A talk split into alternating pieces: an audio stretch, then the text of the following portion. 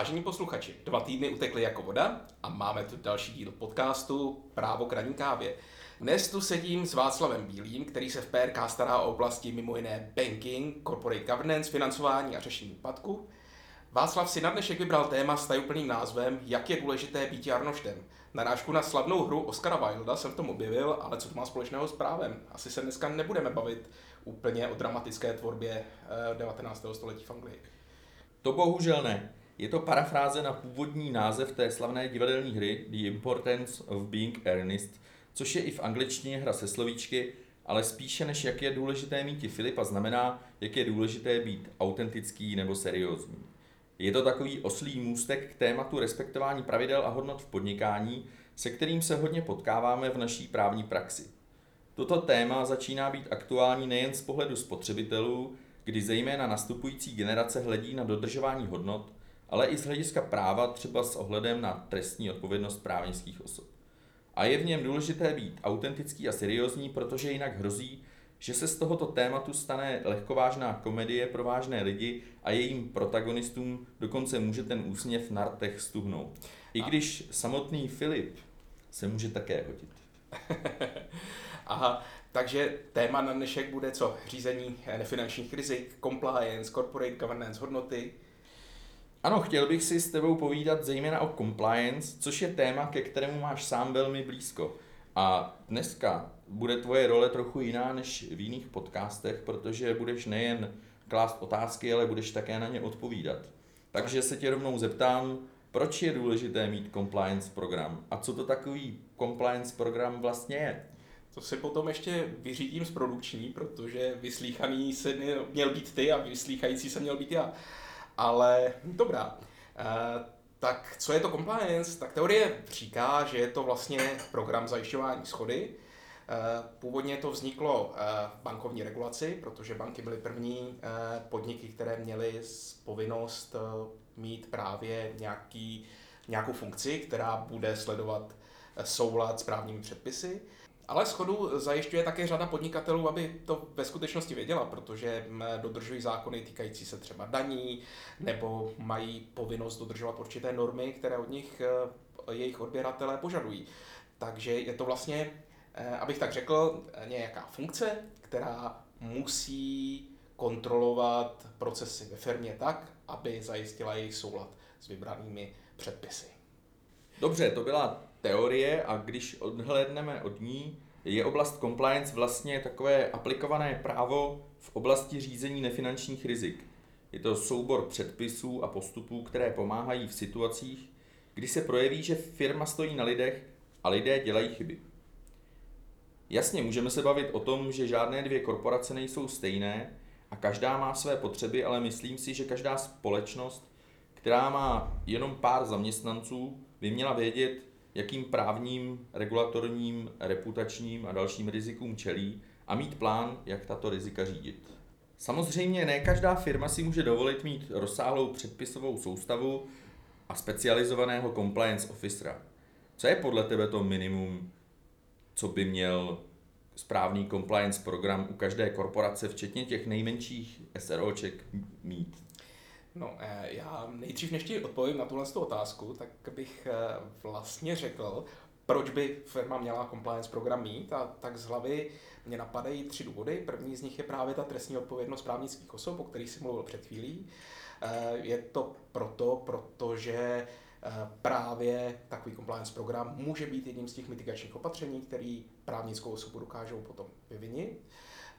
A především součástí compliance programu je nejenom právě udržování toho souladu, ale třeba také obrana, eh, když už někdo takový zaťuká na dveře, eh, postupy eh, a je to i o tom, že třeba může být nějaká zavedená spolupráce právě v rámci týmů, které potom musí tyhle věci řešit. Dalším důvodem můžou být externí potřeby, eh, můžou to být klienti, kteří od vás vyžadují nějakou úroveň souladu, nebo třeba partneři a investoři. Dost často se stává, že v rámci eh, investorského due diligence zjišťuje soulad s některými zákony a proto je třeba dobré být na tohle připravený a mít třeba i nějakou certifikaci.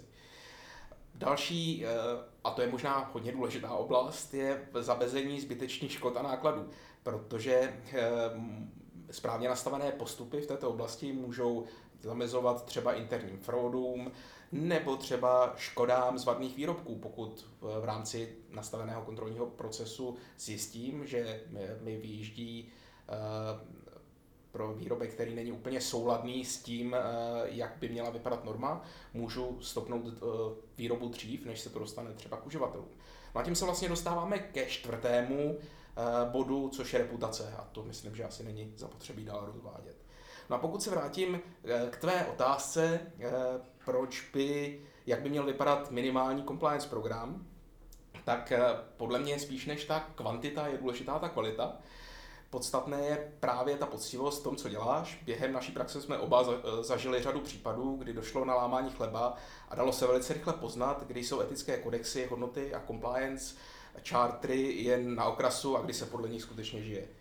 Etické kodexy se vyrojily ve velkém s účinností trestní právě zákona o trestní odpovědnosti právnických osob. Eh, je pravda, že to bývá základem compliance kultury ve firmě a že zažitá compliance kultura může pomoci právě s exkulpací podle zákona TOPO. Ale tam, kde si klient koupil hotový etický kodex, byť třeba od renovované eh, advokátní kanceláře s tím, že eh, teď nebude potřeba, nebude možné ji potrestat, Eh, při kontaktu s policií zjistí, že takováto compliance kultura nenaplňuje slovy zákona to vynaložení veškerého úsilí, které bylo možné spravedlivě požadovat.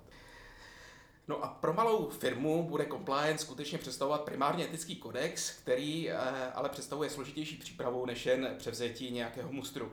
Eh, měl by se, nebo ta firma by se měla zamyslet, jakým rizikům společnost čelí, podle toho si etický kodex sestavit. Ne každý bude mít jako hlavní riziko třeba osobní data, Eh, všichni si pamatujeme na GDPR a na projekty, které s tím byly spojené.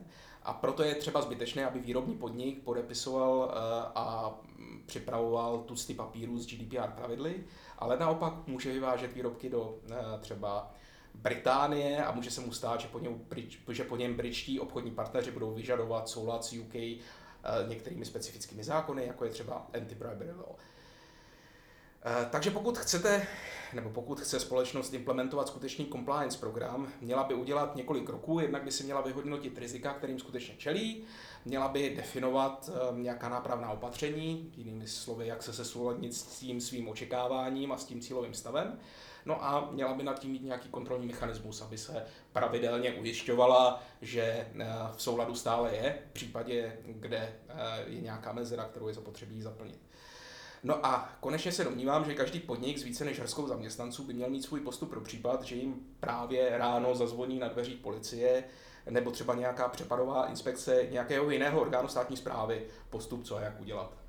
To je pravda. Downrady a překvapivé návštěvy regulátorů a případy zakleknutí se poslední dobou množí. Většina lidí žije v přesvědčení, že přepadovku může provést pouze policie, ale je faktem, že náhodou kontrolu může provést v podstatě kterýkoliv orgán výkonné moci postupující podle kontrolního řádu. A to dokonce mm, a zpravidla velmi často i na základě externího podnětu. Už existuje i judikatura, která si všímá toho, že některá udání byla součástí vyřizování účtů nebo konkurenčního boje a že mohlo jít o takzvanou účelovku. No, různá podání policii v rámci konkurenčního boje nebo vyřizování účtů začínají tvořit skutečně nechvální kolorit českého podnikatelského prostředí. A nově ale začala přitvrzovat právě i státní zpráva. Nechci teď zmiňovat jen finanční zprávu, která zaklekávání proslavila, ale eh, tam se dokonce jevilo, že úředníci byli motivováni k tvrdým postupům s výkonnostními odměnami ale eh, pokud se bavíme o tom slovu don rate, ten ve skutečnosti vzniknul v rámci Evropské komise eh, u eh, kontrol hospodářské soutěže. A právě don rate, tedy to přepadení za úsvitu slunce, kdy to nikdo nečeká, proslavila Evropská komise při vyšetřování hospodářské soutěže. Ale i u nás může právě úhoz zazvonit takhle ráno na dveře, dále to může být třeba obchodní nebo hygienická inspekce, eh, nebo třeba cizinecká policie, také jsme asi tak před rokem zažili pár takových případů, kdy právě eh, cizina vyšetřovala eh, některé podnikatele, jestli nezaměstnávají nelegální cizince.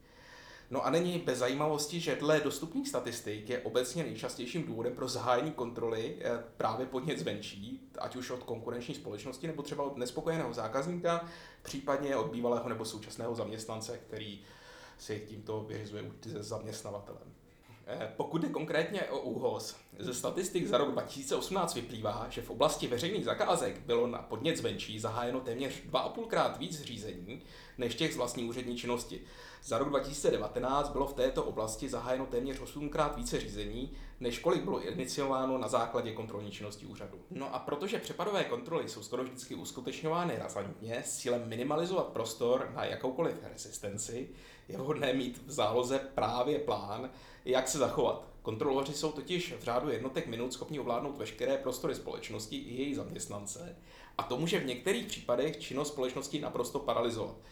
To bylo třeba vidět při zátahu na nelegální zaměstnance jedné rozvážkové společnosti. To je jak si jeli pro ty rohlíky. Přesně tak. No a to může víc zároveň ke vzniku rozsáhlých škod, nebo dokonce k bankrotu společnosti, pokud se vám najednou firma z ničeho nic zastaví a půl nemůže reagovat na své zákazníky nebo na své partnery. No a proto považuji za důležité mít v rámci compliance programu nastavený plán eh, takzvané okamžité odezvy, který krom rychlé a efektivní právní obrany proti probíhající kontrole může také pomoct řídit provozní, reputační a ostatní rizika s takovou přepadovkou spojená. Když společnost takový plán první odezvy vytváří, tak určitě uh, můžeme doporučit, aby proškolila vybrané zaměstnance, kteří budou v případě takové náhlé kontroly jednak komunikovat s kontrolory, protože je vždycky dobré, aby komunikoval ten, kdo je připraven, když Eh, pustíte kontrolory eh, k osobám, který takto připravené nejsou a jsou v nějaké panice, tak můžou říkat věci, které by se vám vůbec nelíbily. Eh, zároveň tito specializovaní zaměstnanci budou dokumentovat postup kontrolorů a také pomáhat koordinovat ostatní zaměstnance a v podstatě dávat pozor právě na to, aby nedošlo k nějaké ne, ne, nepředložené komunikaci těch neproškolených zaměstnanců. Aby někdo nebyl přehnaně upřímný. Například už samotné školení eh, těchto předem určených osob eh, představuje dobrou psychologickou přípravu pro případ, že k té náhlé kontrole skutečně dojde. Skutečnost, že ve firmě jsou lidé, kteří vědí, co v daném momentu udělat, dokáže značně zmírnit napětí, které eh, z té probíhající kontroly a z toho přepadu vlastně určitě vyplyne a mohou předejít i šíření poplašných zpráv a vůbec tu situaci Eh, přispěje to k eh, zvládnutí té, té dramatické situace. Dokumentování postupů kontrolorů je pak klíčové pro přípravu obrany a zároveň by součástí reakce na kontrolu, té první reakce na kontrolu mělo být určitě rychlé zajištění právní podpory a to buď v rámci interních právních specialistů, anebo externích právníků, kteří jsou zaměření na tento typ právních služeb. Takže když to shrnu, eh, asi i malé a střední společnosti, malí a střední podnikatelé by měli mít nastavený kontrolní procesy, eh, protože takový základní compliance program eh, může mít a mohla by mít a měla by mít prakticky každá společnost.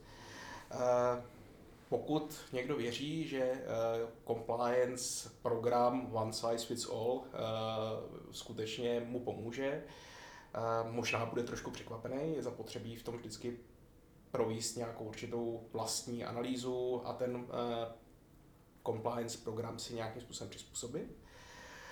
No a v poslední řadě je asi dobré být připravený na to, pokud by vám za, uh, na dveře zaklepali kontroloři a mít na to připravenou nějakou první uh, odezvu nebo reakci.